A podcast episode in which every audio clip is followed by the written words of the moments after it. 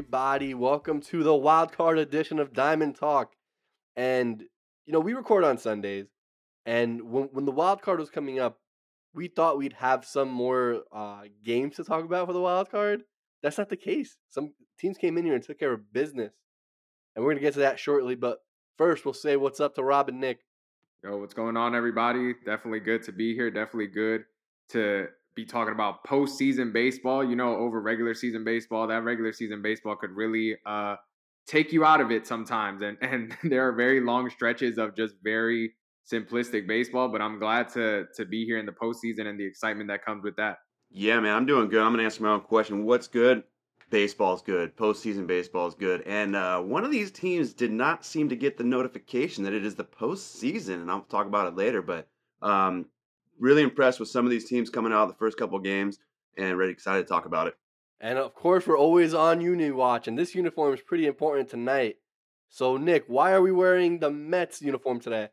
Because as much as I watched these games over the weekend and saw, in my opinion, too much of a show from the Mets. I don't want the trip, the quad A Padres moving on. I want the Padres and my guy Francisco Lindor to be keep playing the ball. So I'm um, wearing it because I was uh, two for two in the American League, wearing the Indians jersey um, and the Mariners jersey. They got their series wins. Didn't happen so much for the Cardinals, but hopefully a little magic for the Mets today. We'll see, man. Look, and let's start. Let's start with the series that was kind of just if you're a fan of offense, you were not a fan of the of this Rays Guardian series because there was none of it, and it wasn't like how can I say it. I don't I don't know how much of it was pitching and how much of it was just inadequate hitting. Right, like I think it was a mix of both. Obviously, you know you had you had a great performance by Shane Bieber. Uh, Shane McClanahan had one mistake, which pretty much cost him the game. Uh, you go over to game two, Tristan McKenzie. Oh my God, what what a game by Tristan McKenzie. Had CC in, in, in the stands cheering for him. You know, on the flip side of that, Glasnow coming off injury, also going in there doing his thing, right? Bullpens did their thing. This is a 15 inning game. So let's start with that Rays and, and Guardian series. And Ray, Rob, I'll start. I'm gonna call you Ray. Rob, I'll start with you, you man. Uh, that series was about what you would expect from the teams that were playing in that series. Uh, you know, there were there were a lot of weaknesses in both lineups. You can start to see the, especially the bottom half of, of both lineups was extremely weak when you start to compare it to some of the other teams that were out there in the postseason. Um, like you also said though, that we we did get some solid pitching matchups from both sides. I thought Tristan McKenzie and Shane Bieber definitely did what you would pretty much expect from those kind of guys. They are kind the the kind of guys that you know go out there and can put up Cy Young level type of seasons. Same same on the other end. McClanahan and, and Glasnow kind of did what you would want them to do. But for the Rays, there were just no offense, not no offense at all. One run across the two games. Again, it's a different situation, right? There, it's it's two out of three games instead of three out of five that you would normally have in a division series. So it's it's it's kind of like it's kind of like honestly what you would expect from Tampa Bay. They're not that strong of a, of a lineup. It, it's it's kind of like it felt just like a regular season series in a way. Like definitely definitely uh, you know postseason atmosphere, but it really did feel like we were just watching another series. Like oh you know Cleveland Tampa Bay. Cleveland won the first two. Like oh there's except there's not going to be a game three here right because that's just how the format is working out. But I wasn't really too surprised. The games kind of turned out how you would expect it to with the pitching talent that was out there. You know, both teams threw out solid, solid pitchers, guys that can be in that top 15 starter conversation every season for sure. Those those four guys were honestly amazing. The type of pitching that you want to see, especially in postseason baseball, you know, bringing it and keeping their teams in it for most of the time. And then for you know, we you pointed it out in that in that first game, uh, I said it felt like it felt like Tampa Bay needed the win more than Cleveland. I kind of felt like eh, you know if Tampa Bay lost that first game, then Cleveland was taking this series. It, I, I don't know. I, I kind of felt like if, if Cleveland went down 0-1, they would still have a solid chance in these next two games. Um, Cleveland did, wasted no time, took both took both games from Tampa Bay. Tampa Bay honestly looked kind of dead out there in in some of the games. Like there were there wasn't too much energy. There wasn't none of the there honestly wasn't none of the uh, heroics that you know people have been hyping up for for Randy Arozarena off of two postseason appearances. you know, saying that he has the he has the third highest OPS in 100, you know, plate appearances, and the other two are Babe Ruth and Lou Gehrig. I mean, Randy Arozarena is nowhere near any type of conversation to a Babe Ruth or a Lou Gehrig. Um, I again, I think the first game he had three strikeouts against Shane Bieber, um, who again is a Cy Young level pitcher. It's it's the pitchers that you should that you kind of get put in that position to defeat if you're if you're a team's like you know primary one of their one of their primary options on offense, and Tampa Bay really came out and did nothing. So for Cleveland, I think they went out there and they handled their business. Um, and just a simple message, you know, if you're if you're ever found in situations like that again, I think the easiest you know uh, solution to your problem is don't pitch to Jose Ramirez, and I think you you you'd get some better results. Um, so that just that's just a future uh, suggestion for Tampa Bay. I think they learned their lesson on this one. Yo, yeah. So for me, on this was the series to have watched. This is the one that I took notes on. I watched some of the games. I watched all the game recaps, and this is the one that I dug into because to me, this is postseason baseball. Of all the series, this is the one that felt most like players came to play, and unfortunately, just the pitching dominated. And as Rob said, this is exactly what you expect from this series. Exactly. You have great starting pitching along with maybe the best bullpens in the game. And then you go into hitters that you have one or two that can do something for you. But there's really not a lot of pop anywhere in these lineups except for Jose Ramirez. And to Rob's point, don't pitch to him. He's literally the only Cleveland Guardian that you know of. Like, I had to look up first names for some of these hitters because I knew their last names, but I don't know their first names. Jose Ramirez is the one guy. And so you just don't pitch to him. But man, the pitching on both sides was absolutely amazing, except for the former Indian, Mr. Corey Kluber. But it was just one mistake. Literally two mistakes in this entire series is a is a is literally a series changer. I mean, the Guardians sweep, the Rays, they looked like they were ready to go and just got dominated by Shane Bieber. And when you start out the gate getting dominated, I mean, two strikeouts in the first inning, that's a lot. Like that's a lot to go against when you're playing in Cleveland. The crowd was loud. The crowd was into this series, and from the last time they were in the postseason, you know what, Indian slash Guardian fans, good job, good good on you guys. You're really showing for your team, and for such a small market team that always gets you know the crap beat out of them, and for all the crap that we talked about the AL Central, this is a time to take notice that the Indians, the Guardians really are a decent team. And I'm not going to ever not call them the Indians. Sorry, everybody. I'm not worried about it. Um, but this was a good series for me to watch. I'm a pitcher at heart, obviously. So to see what happened with this, I mean, you've got a guy like Sam Hentges, three innings pitched, six Ks to close out the first game and get the, or for game two, get the win. That's a lot because that's all extra innings. And one mistake could put your team behind. You already used your closer with Clase earlier in that game, plus the day before it was amazing. And to see Tyler Glasnow, who's one of my favorite players in the game, come out and do what he did. I mean, he dominated. No walks. When you get a Tyler Glasnow no walk start and you don't win that, that just shows you that Cleveland was more ready for this series, I think, than Tampa Bay was. And you know what?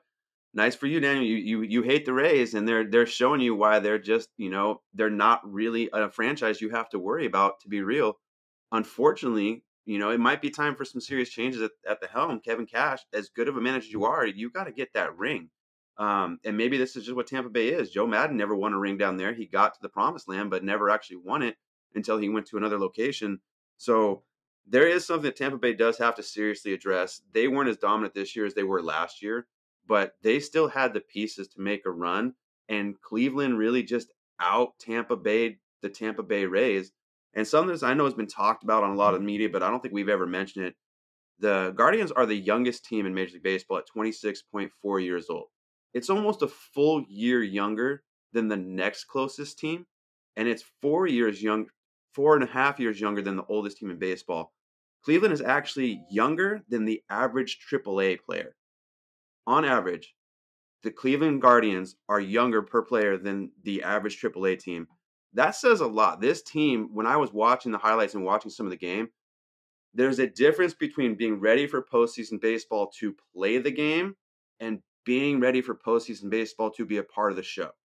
This team looked like they were ready to play the game. Even like Josh Naylor, his at bats were, he was locked in with bad results because he went against great pitching, but he was locked in. He his frustration was he was owning it. And that's what I saw with the Guardians. They really seemed to own their mistakes and they really seemed to make changes through the game, which I didn't see from Tampa Bay. and I haven't really seen from a lot of other teams for the time that I've watched.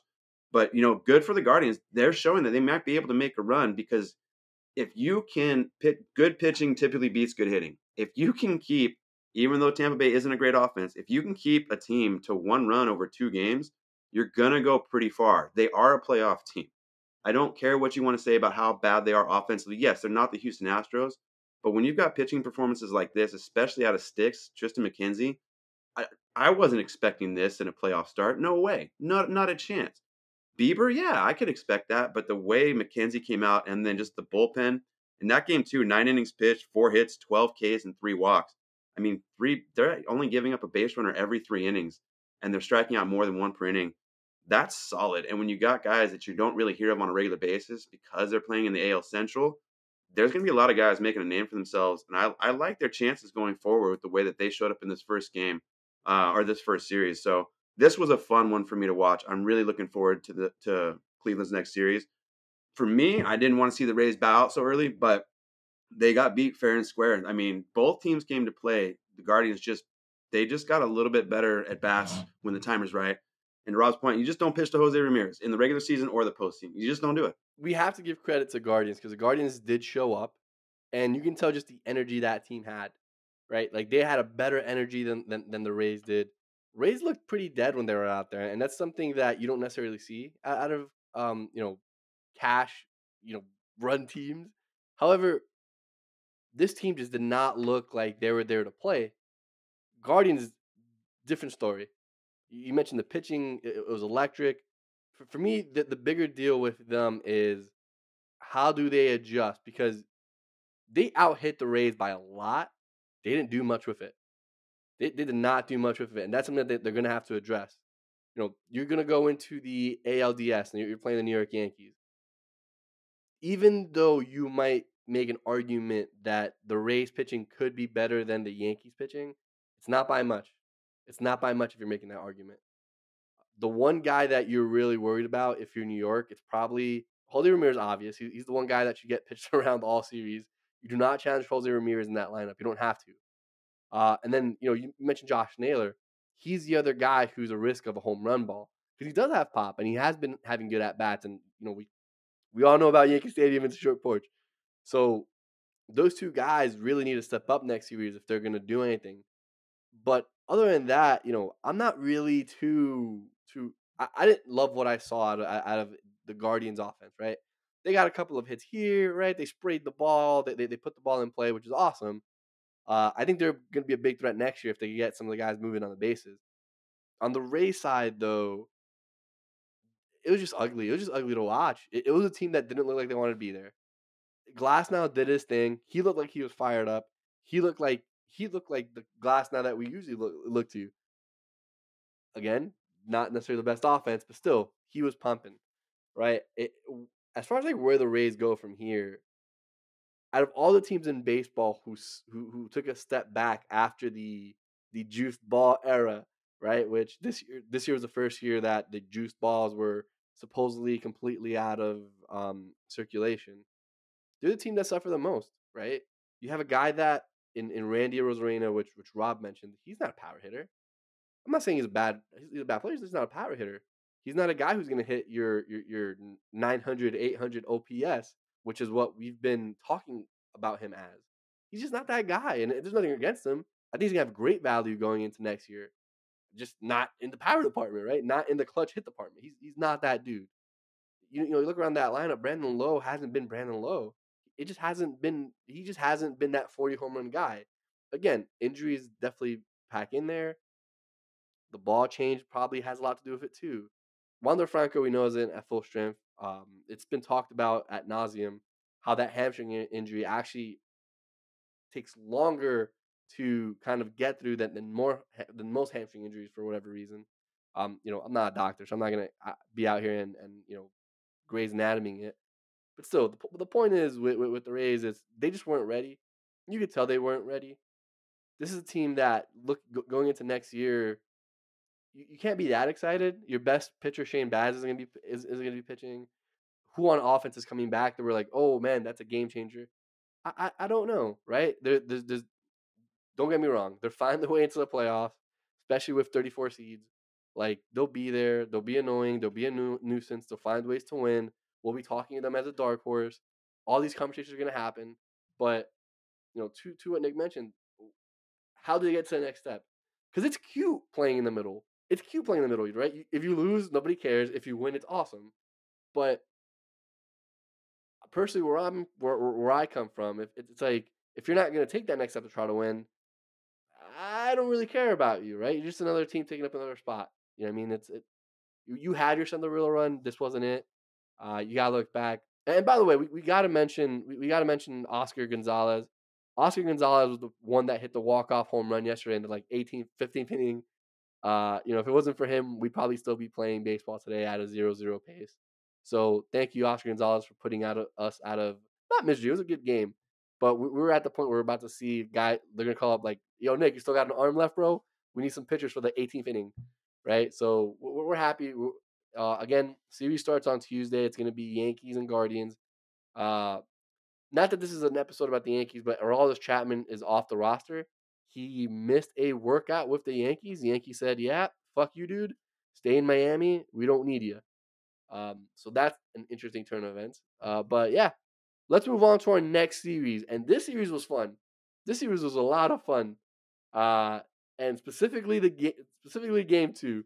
And we're gonna talk about the Mariners and Blue Jays. This oh yo, game two was a game for the history books. It had so many emotions in it. We had we, we had a we had injuries to, to key players. We had great pitching experts. We had terrible pitching experts by both teams, right? It wasn't just one. It wasn't even one sided. But yo, Nick, I'll start with you, man. What were your take on on the uh, AL wildcard game between the Mariners and Blue Jays? Well, Mr. Vladdy Jr., uh, if this is the movie, I'm not gonna watch the sequel. You guys came out so flat, in my opinion. This is the team that I'm talking about that to me seemed like they were here for the show and not for themselves to play in the postseason they just seemed like they wanted to hype up everything they did instead of just moving it along. Like postseason baseball is different. Like don't celebrate that solo home run in the first. You know, um, not that they had that, but to me it seemed like they were more interested in what they just did produce right now rather than worrying about what what happens next. And in my opinion, and everybody's gonna jump on me for saying this. I'll, you know, everybody that that is a Blue Jays fan, the Springer injury, that play, that triangle of death right there, that just to me exemplified what the Blue Jays were in this series. They were all going for their own self, not talking, not helping out each other. When you have George Springer diving headfirst into a Bo Bichette, kind of diving backwards, what are you guys doing? You're you're cream of the crop elite players. This isn't, you know, some random center fielder and some backup Edmundo Sosa shortstop. Like these are guys that are supposed to know this. I get it. Toronto's loud. I've seen games there. I, I as I've said before, but you got to figure this out, especially to keep players like that. You can't get hurt, especially with Springer's history of injury. You just can't do that. So to me, that kind of exemplified the whole series. You know, Alek Manoah got punched in the face, like just literally punched in the face after hitting Julio Rodriguez. And what I really liked with, from the Mariners was Julio Rodriguez get hit and he just goes to first base. Like he doesn't do anything. He gets it later in the game, just goes to first base. Like the Mariners to me really seem like they understand, even though they haven't been there in 20 years. This team seems like they understand what postseason baseball is about. It's about getting that next guy up and and keep the chain moving. And wow, Castillo, dude, what a start! Like you are an ace of an ace. Every dollar you they just paid for you is almost worth it at this point. The trade you know, one of the best trades in Mariners history right now, even though it's only one playoff game. And you can say that with confidence because they haven't made the playoffs in 20 years. Like there's literally there's two decades of fans for Seattle that have not seen their team in the playoffs. That's crazy to me. Like the their playoff drought, you could almost drink. Like you're almost legal age to drink in America based off their playoff drought. So there was just a lot of stuff that I saw from the Mariners that I really liked. They seem humble. They did it with small ball. I mean, that's how they got their first couple runs to start off against Alek Manoah. They did it with the long ball. Um, Cal Raleigh is still just popping bombs. And this was just a fun series to watch. Like you said, if you want offense, you got offense. If you want pitching, you got pitching. If you want defense, you got defense. I mean, you've got a Eugenio Suarez, the worldwide leader in strikeouts, doing an oppo double to get the first run in the game. Like, that says a lot that you've got a guy who's a power hitter doing what you should do in baseball to just get the run in, to get the lead. First inning of the first game of a playoff series against the other team's ace. Just do whatever you can to get that run in, and he did it. Um, Kevin Gausman, great job. I mean, that was a good start for you. It maybe didn't end the way you wanted it to. And I, this is one where I feel like he probably should have been left in a little bit longer just to just to really empty the tank. This is your elimination game. Like, just leave him out there. But, but to your point, this was a really fun series to watch for Toronto. I want to see where you progress next year because you did get better from last year, and maybe last year was a year too early, but this was the year, and you Vladdy put it on himself, put it on the team that this is going to be the movie, not the trailer. And when you do stuff like that, you've got to come up big. And for them to kind of be struggling all year and kind of sneak in as the wild card, that to me was I was really hesitant to really root, pull for them. And I think they have a lot of growing to do as a team. They're a young team, they're young superstars. But where do they go from here? They have all the talent, both on the pitching side.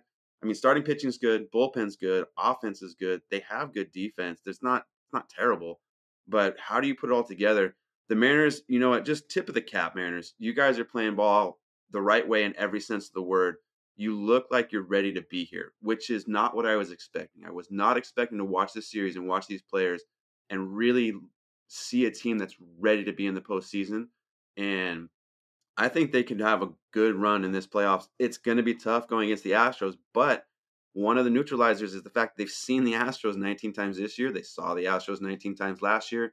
This is a familiar foe, and you know what you're going against. There's there's not surprises. You're not going to get surprised by anybody. And so now it's just about executing and are you the better team? Are you the hotter team? And we've seen it plenty of times. As a former Giants fan, I saw plenty of times where the Giants were just the hottest team going to the playoffs. And the Mariners, they're a pretty hot team right now. And I think they keep it going.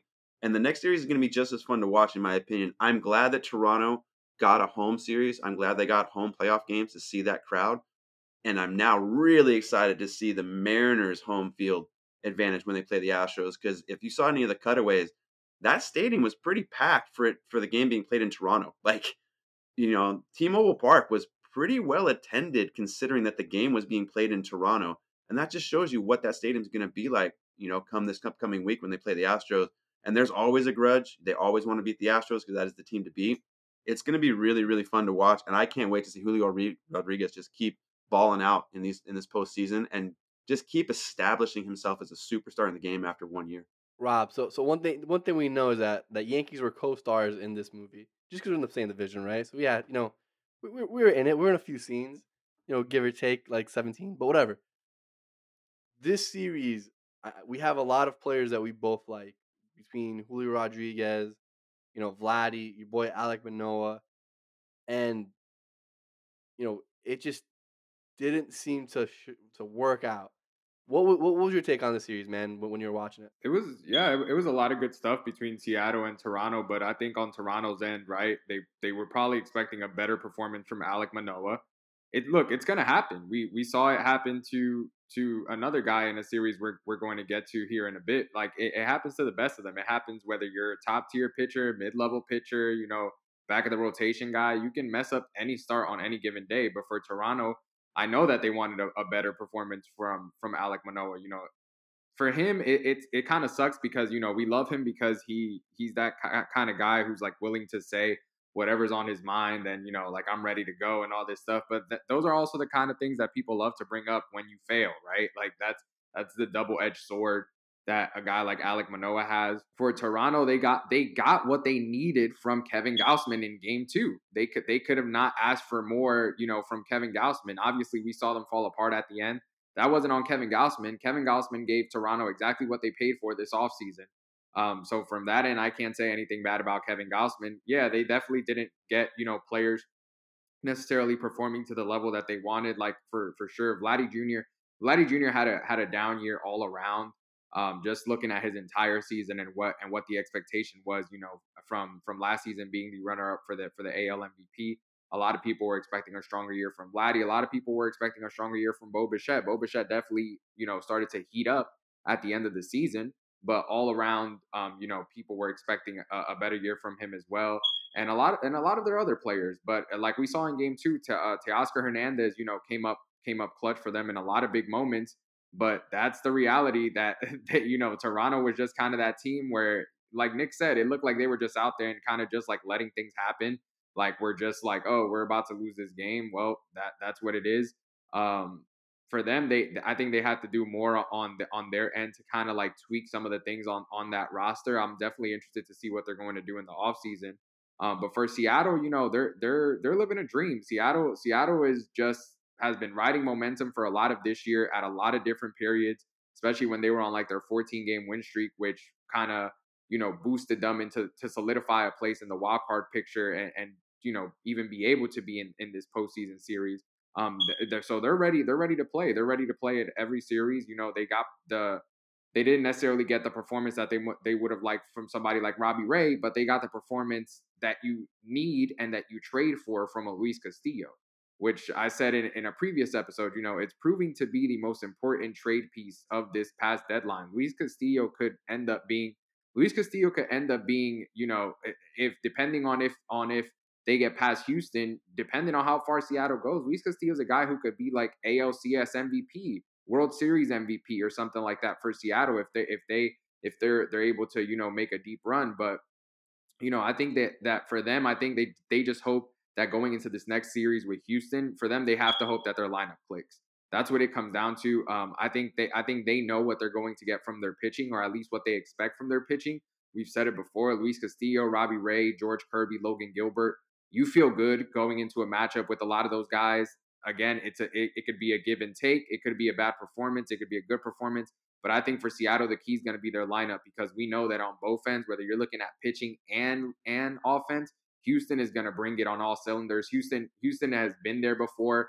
That I mean, what how how we're talking about a period of what five years, and Houston has been to the ALCS or or the World Series like almost every single year. I think like they're they're they're experienced. They know exactly what they're doing, and and for a team like Seattle, that can be something that could be very tough to overcome. So we're definitely going to have to see how they how they come out swinging, especially at the start of the next series. What, what impressed me a lot about the Mariners was this game too, right? It's really easy to go into game two and go down eight to one and be like, look, we won game one. Maybe it just this wasn't our game. We'll come back on on you know we'll come back on Sunday We'll see what, what happens. We'll try to win Sunday. They did not do that, man. They stayed in the game the entire time. Next inning after they go eight after they go down eight to one, come back two hits in a row. And at that moment, I, I don't know about you guys, but I, I felt like this this game's not over, right? This game's definitely not over. And you know, you, look at you look at just the players, right, and and how they're rallying around each other it was it wasn't nobody did anything that was out of character, right? It wasn't like we, we saw some superhuman kind of play by anybody, right? Adam Frazier, slider inside, pulls it down for a double, right? He's a guy who's been criticized all year long for not being as good as they thought he was going to be. JP Crawford, man, all he does is put a ball in play, and he was the he was the hitter who caused the Bermuda Triangle out there. All he needed to do, put the ball in play, right? Um, you know, the bullpen, which is a strength of the Mariners, really wasn't that good yesterday. That that bullpen struggled yesterday. But guess what? After the next guy came in, they tried to figure it out and, and, and they did their job. And I, I, at some point during the game, I uh I was on the thread and I'm like, yo, if, if I was if I was a betting man or if I could legally bet in California, I'd put money on on the on the Mariners winning this game right now because you just felt that, right? You, you you just felt it, and I think that was you need that when you're going to be a special team. Which right now Mariners are proving to be a special team, and unlike unlike the Guardians, I felt like they expected to win. Right? I think Guardians won, and I think that they're happy they won, but I don't know how further, how much further the Guardians think they're going to go. The Mariners, you can tell that they plan on going a lot longer than than just the next round. So, you know, Mariners fans, you guys got to be happy about that. And, you, and the most special thing about this is they put up nine runs yesterday. Julio Rodriguez accounted for none of those, right? I don't think I don't think Julio Rodriguez had a hit in the series, and you know that's not against Julio Rodriguez. He had some really hard hit balls, but the rest of that team is picking it up around them, right? Um, for the Blue Jays, what's next for the Blue Jays? It's very simple to me. You need a new manager. I, I I'm sorry, like John Schneider, he was an interim manager, right? They they fired Charlie Montoyo midseason when they were like struggling at the gates. They need somebody else there because I think the biggest thing, the biggest difference between these two teams was the attitude they had going into these games. You're in a you, you're in a series where you can win a game. Why are you pissed the whole the whole time, man? Like, wh- why do you have such a chip on your shoulder? You know, because it's one thing that to be like, okay, we're gonna win. It's another thing of like, this didn't go our way. We're better than this. This should have gone our way, which is the attitude you get from the Blue Jays, right? Like, not not for nothing. Like Vladdy, buddy, I love you. You know my, I, I can't I can't tell you how much I want Vladdy Jr. to succeed. But all the shit you're doing, you're coming, you're coming out. You, you look pretty stupid, man. Like just play the game. You're one of the best hitting prospects we've seen in this game ever. Boy, just hit, man. Just hit and celebrate afterwards. Celebrate after your team does these these, these great achievements, right? Like I know it's not your fault. A, a, reporter asked you about the season, and you and you said the whole movie thing. I'm not gonna say that you did that like purposely. But look, you're gonna look real stupid. You put a target on your back, one that one that it's not needed to put there because people want to cheer for you. When you say stupid shit like that, they're not going to cheer for you. Um, you know, especially if you, if you fail at it, which is the bigger concern for them.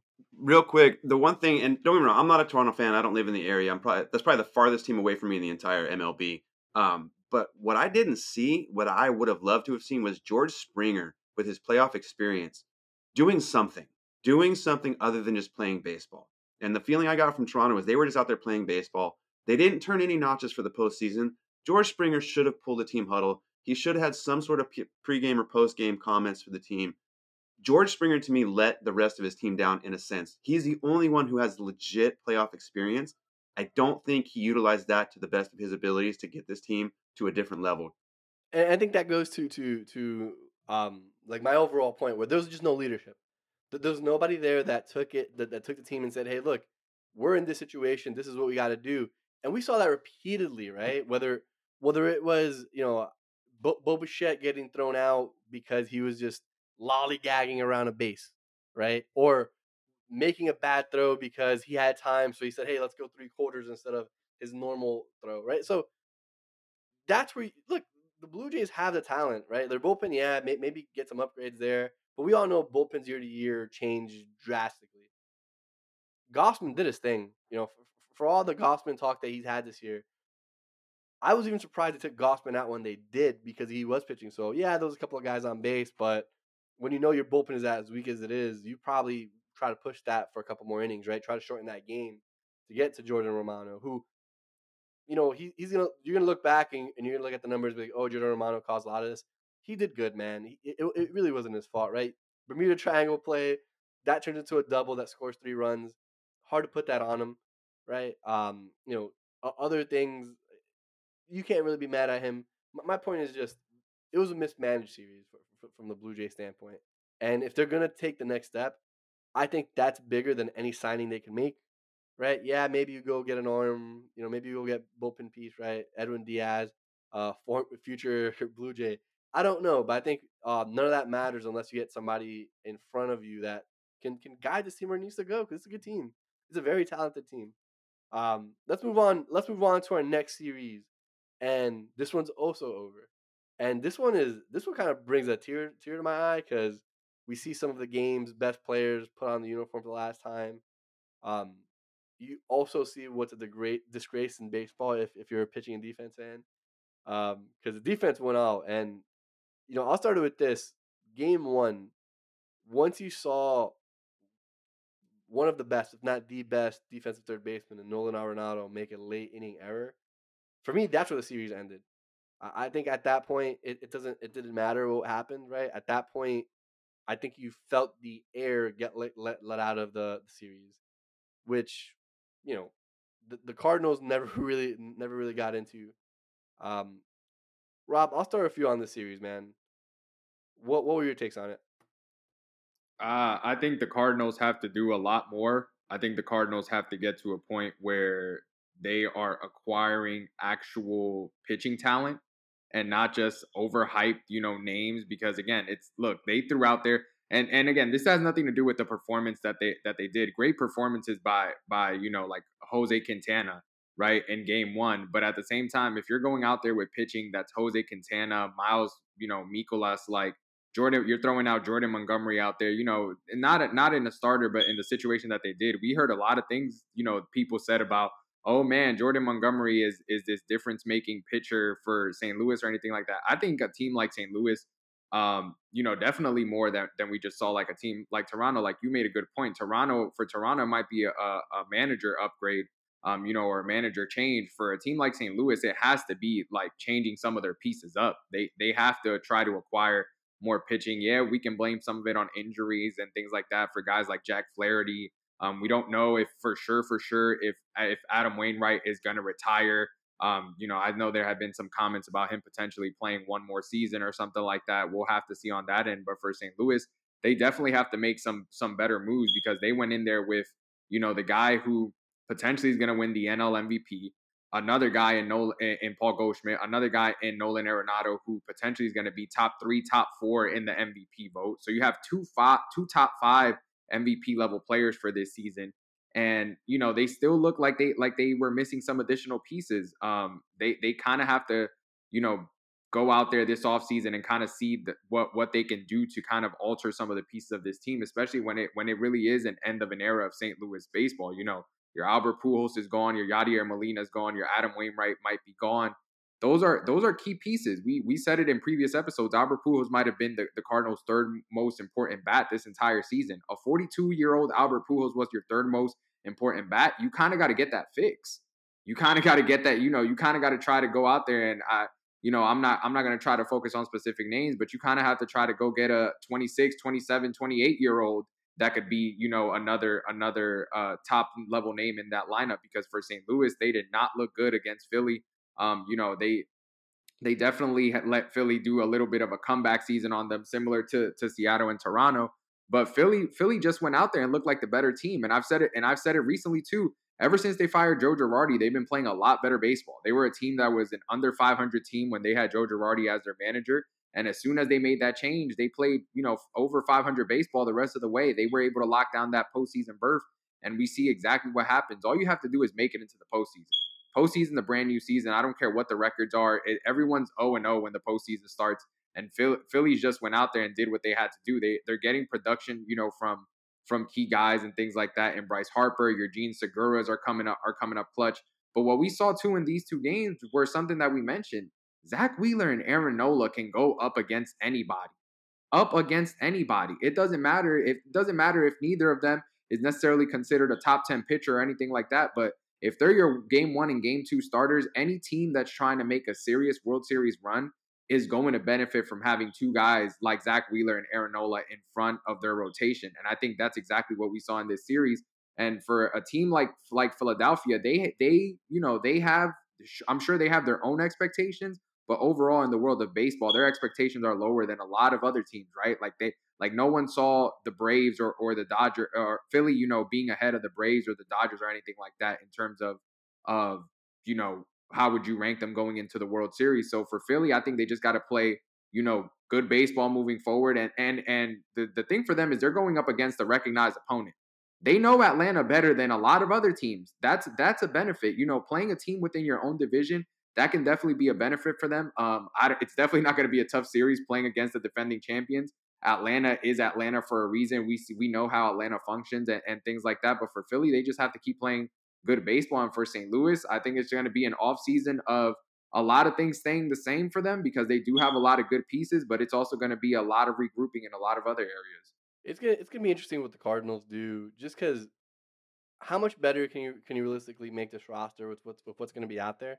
Um, you know, on, on the pitching end, oh, I, you're not gonna really think about it because it happened like in September, but uh, their closer had a had a, had a finger injury, right? And anytime you have a a injury to the hand of a pitcher, right, it's it's hard to know where you're gonna do what you're gonna do with that.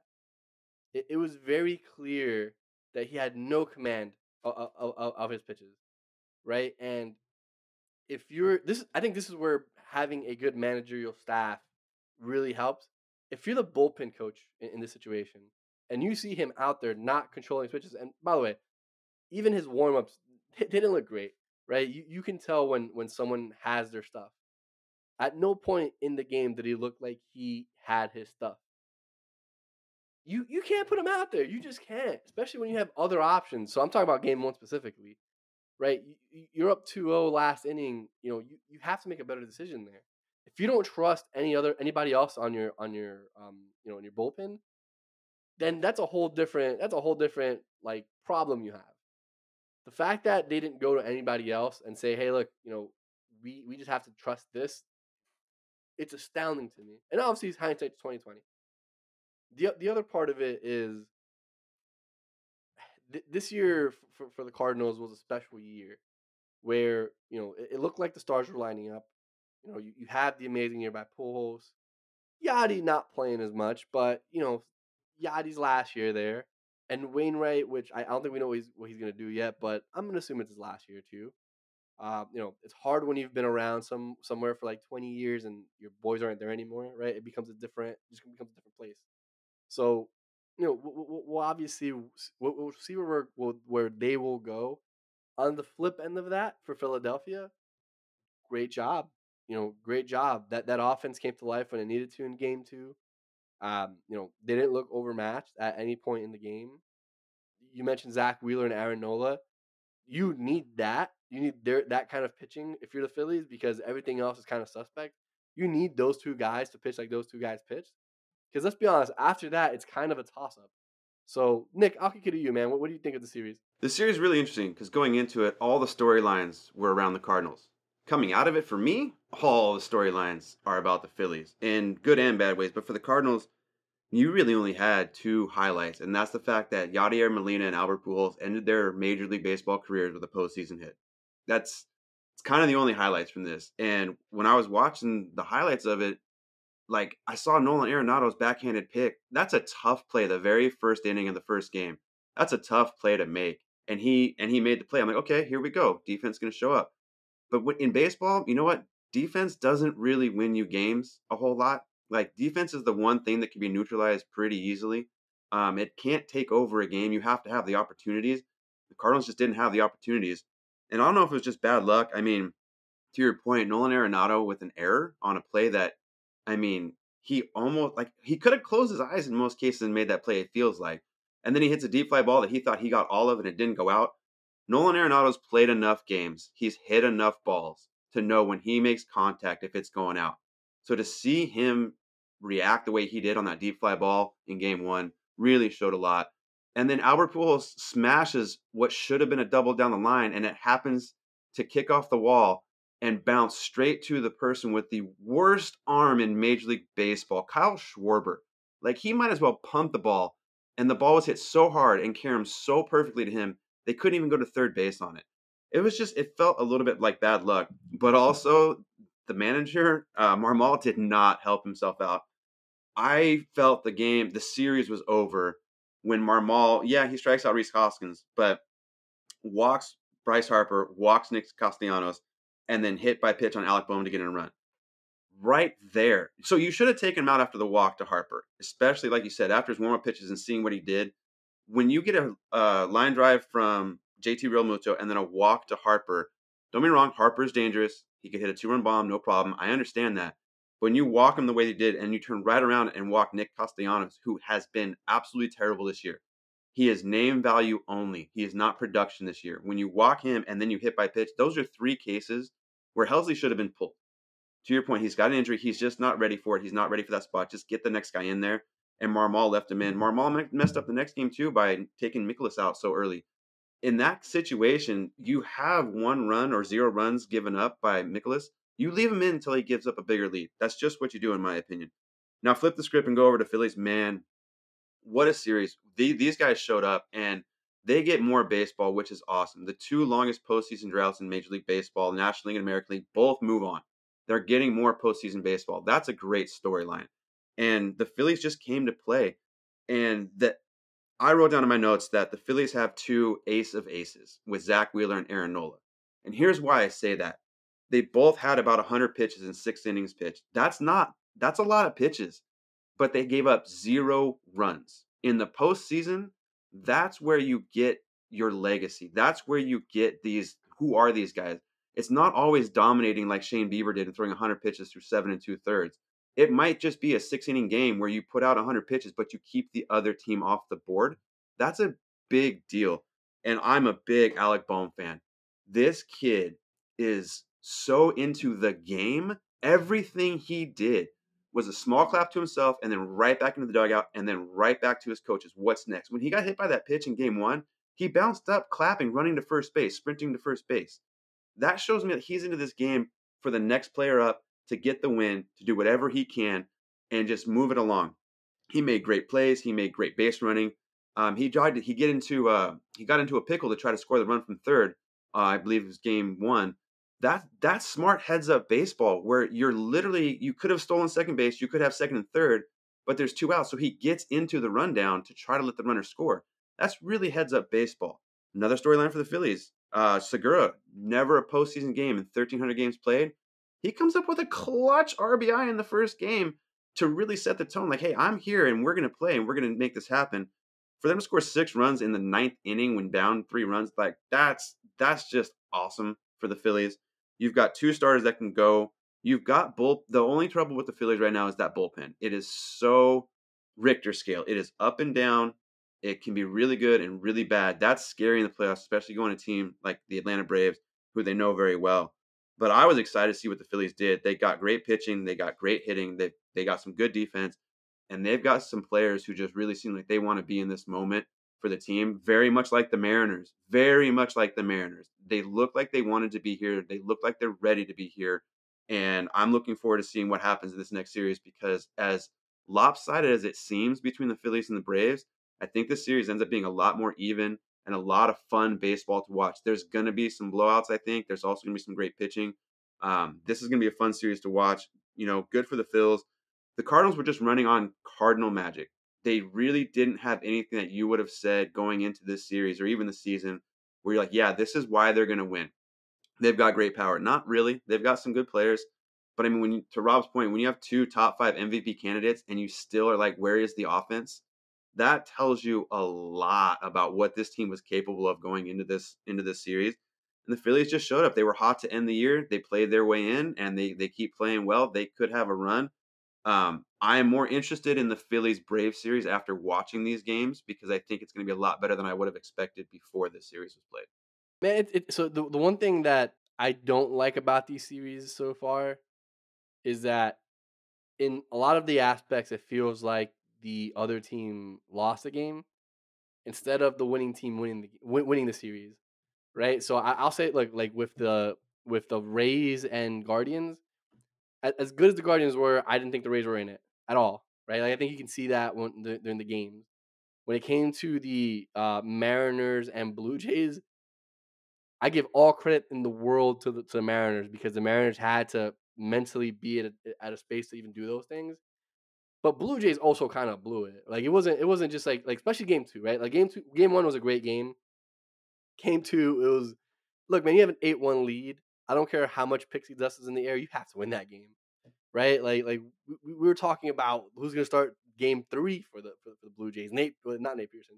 Uh, who's it talking about? Uh, Ross Stripling was gonna be a game three starter, right? Like, in my opinion, as much as as much credit I'm gonna get to the Mariners because they deserve it, you also have to say, yo, Blue Jays, you kind of blew this one, right? Like you know, and with the with, with this series with the Phillies and and Cardinals, all the credit to, to, to, the Phillies, right? You you know you had you had your two guys do what they needed to do, your two ace horses do what they needed to do, but you also kind of felt like the Cardinals kind of punted after their, their game one loss, right? Like it was like, hmm, we, we blew this 2-0 lead. Uh, game two, we're going to go in kind of sketchy. They, they never really had that energy that we're going to win this game um, past that. Which takes us to series number four, which, in my opinion, has similar feeling. Separate, the difference is that Mets came back and said, look, we're not that team. Like, yeah, maybe we backed into, ourselves into a corner after game one and, and you know, our $43 million ace giving up seven runs in four innings. But that's not going to be our story. We're going to come back game two, we're going to win it and we're going to win the series game three, which is tonight. What are your keys to the game for tonight for game three? So, you know, Mets obviously ran through their two aces. DeGrom and Scherzer won't be pitching today. That that was their that was their main card to play, right? We have two of the best pitchers in the game, right? If you if we have a top five list, they're probably in that list. Um, you know, those two guys are in that list. They're probably they're actually top five in our top ten list at the beginning of the season, right? Um, if we if we look at the Padres, they're kind of playing with house money right now, and you're getting contributions from guys that kind of over, over underperformed the second half of the season. You're getting home runs from from your center fielder who, um, you know, Trent Grisham. You're getting Josh Bell being productive. You know, you you're doing things that it's not the way we thought you were going to be winning, but you're, you're kind of there. So because you're wearing the Mets gear, Nick, tell me what you think is going to happen tonight. This is a tough one because I disagree with the Padres playing with house money. Look, they went out and got Juan Soto. They need to win this series. And the Mets, these teams are so like mirror images of each other. Big splashes with money, big name players, but they just don't seem to really be doing what they should. And to me, the game one was the Mets are going to Met. I mean, first of all, start Jacob Degrom. It's not it's not that difficult. He's he's the best pitcher in the world. Has been for a few years. He's he is your best chance at a no hitter in game one. Like there's no way around it. He's the best chance at a perfect game. I understand going with Max Scherzer because Degrom's off injury, whatever. But start Degrom, and then I don't know why this irks me so bad, but to have a smoke show literally right next to Max Scherzer as he's running out, I don't think that helps Max Scherzer. I don't think he's that guy. Mets, you're doing too much. You're metting, and then you go out and you just get blasted. The other thing with San Diego for me is you, Darvish, just he did what he can do. He can be an ace. He can shut a team down. For tonight, I really think that the it's gonna all base on Chris Bassitt. He is an ace as well. He is except on that staff. He has a 1 1 116 uh, whip, 342 ERA. You know, he's not necessarily world class, like he's not DeGrom and Scherzer, but he's probably the number one starter on at least half of Major League Baseball teams. If he comes out and shoves, it's going to be really tough for the Padres. And he is a pitcher rather than a thrower, where I think DeGrom is a lot more of a thrower. And in some cases, Scherzer is too. He gets out there and he grunts. He's all about just max effort.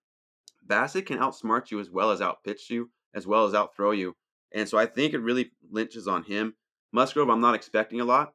So I'm I'm expecting the Padres to have to bang out some runs to compensate for what Musgrove's probably going to do out there. Even though he is also an ace on probably half of Major League Baseball teams, he just kind of came down the stretch pretty weak.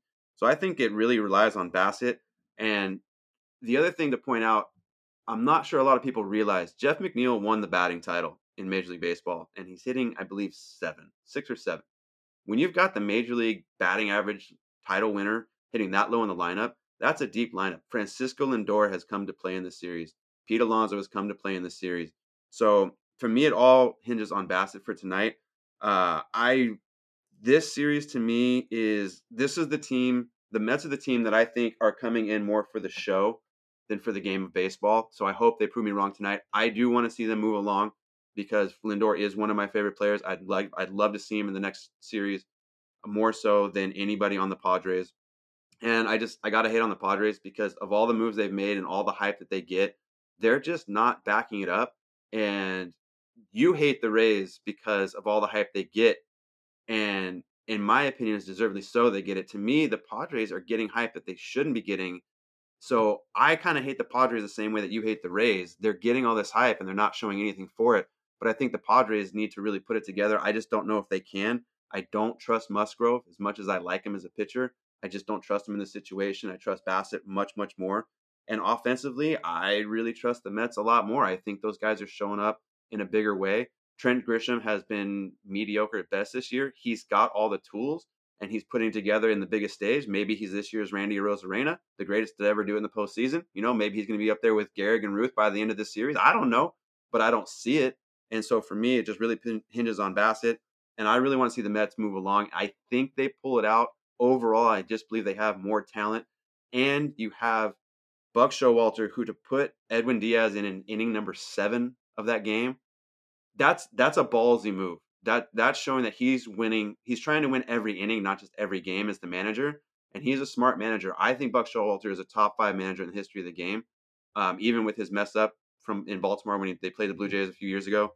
So I'm really excited to see this game tonight. This is going to be the first game I get to sit down and watch, you know, first pitch to last pitch, and it's going to be a good one.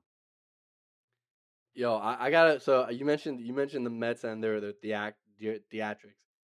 It's funny because I think in, in in a sense it's a good thing to attempt for baseball, right? But I think it looks absolutely horrible when you're losing. So one of my one of my favorite things Friday night was people tweeting about uh the Mets DJ because you know I don't know what the DJ is, but apparently the DJ was playing like "We Are the Champions" and and all this other stuff while they were down like seven one.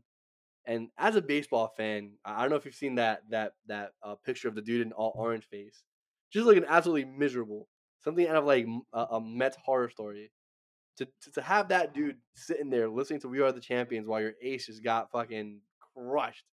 I, feel like it, it's a it's a hard it's a hard pass for me, right? Like I'm I'm good on that. I, I rather I rather less entertainment if I have to go through that. But look, it's been a good series so far, man. Rob, I'm gonna kick it to you, man, because look, our boy Lindor, he, he he's he's back up, right? He's doing his thing. Um, you know, I could go either way on this series, man. Where are you at? Yeah, so I, I think for the Mets, they're going they're going to need the type of performances that they've been getting, especially in Game Two, from what is the heart of their lineup. You know, we've talked about it before. Their their lineup goes through mainly through Francisco Lindor and Pete Alonso. After those guys, it's the NL batting champion and Jeff McNeil. And we we saw him come up big, um, you know, in, in yesterday's game. And those three guys have to continue to contribute in order for the Mets to make any type of real run. Um, you know, on the San Diego's end, I think what a lot of people aren't talking about, you know, I, I know Nick gave his opinion on Joe Musgrove. Joe Musgrove has been San Diego's best pitcher in the last two seasons. So San Diego is essentially throwing what is their real ace in game three when the Mets are done with both of their aces. So it's a good place to be for San Diego. I think for them, I would have to disagree a little bit as well um, with with you, Daniel. Agree a little bit with Nick in, in terms of these two teams right here are a little different than the three series that have that have finished.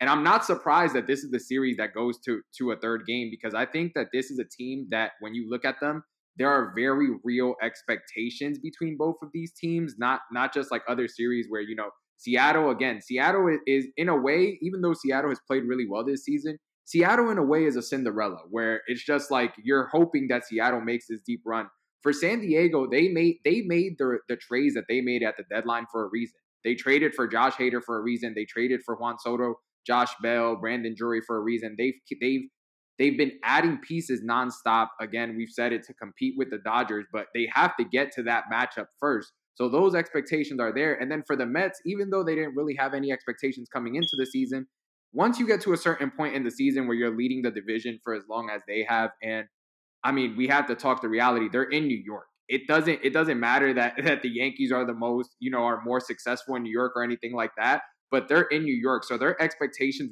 once they get to a certain point are going to be relatively high. Um, so for for these two teams, it's a it's a very key matchup going into a game three. I think for the Mets, they have to put it together lineup wise. Like I said, Francisco Lindor is probably having one of the most underrated seasons of any player. I think I saw the other day that he finished this season what top five or something like that in RBIs overall, like for for every player, not just for shortstops. So I, I, think that's a that's a very key thing that people are missing. The Mets happen to be one of the best teams in baseball this season, and most of their runs have been driven in by Pete Alonso and and Francisco Lindor. So they've been doing what they need to do. They have to continue doing that. Look, I think Joe Musgrove is going to come out and be solid um, for San Diego, but I do think if I had to lean somewhere, I'm going to lean with the Mets closing out the series. It could it, I could be wrong, but I'll, I'll, even try. I'll even try to call it. I think the, I think the Mets take it six three.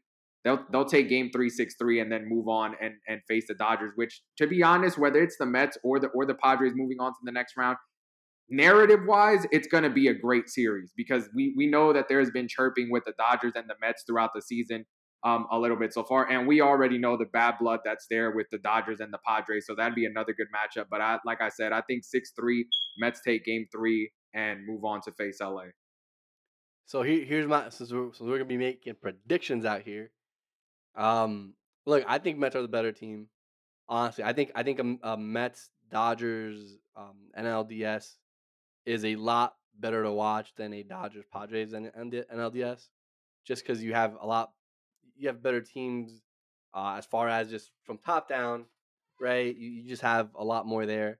However, the one thing that the Mets have going against them is it's the Mets, right? And the one thing is, yo, look, Mets are gonna Met. They're gonna find the way. They're gonna find the way. Like the Suns and the Stars find a way to find us every day. The Mets will find a way, right? Not to get like all you know, whatever with you guys. I've been seeing too much horoscope TikToks. Mets are in retrograde or whatever. But look, I, I would not be surprised if Musgrove comes out and has the best game of his career. And it has nothing to do with Musgrove. It just has to do with those are just the kind of things that happen to the Mets, right? I so so I I I think one of two things will happen. Musgrove comes out here, has the greatest game of his life, leaves the game up 2-0 and and and and the Padres find a way to close that out. Or Mets absolutely kill it, right? They're up, they're up, they're up, let's say 4-2, 5-3, right? And then Edwin Diaz comes in. And the automatic Edwin Diaz, Mr. Trumpet Boy himself. Trumpets no more. It's a, it's a different season. Padres come out here for different instrument. They say it's tuba time, buddy and they find a way. Puerto to Ricans ain't failing, bro. The Puerto Ricans What? ain't failing. They're not failing. I don't know, bro. I- We gotta talk to Yachty about that one. and Know about that. It's not.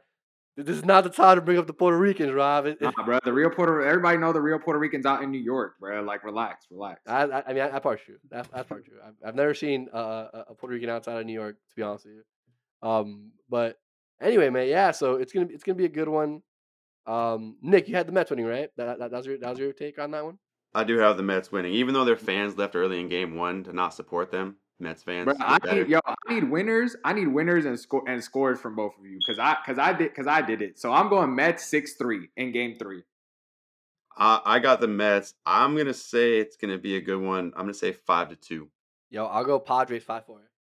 I also Hey, think look- I- n- nobody mentioned Brandon Nimmo. He was one for four in the first game. They lost, and then he was three for four yesterday, and they they stomped it out pretty much. So Brandon Nimmo, table setter, might be might be a key Mm. player in this game. Well, unless Brandon Nimmo stomping the yard in a 2006 dance movie, I don't give a fuck.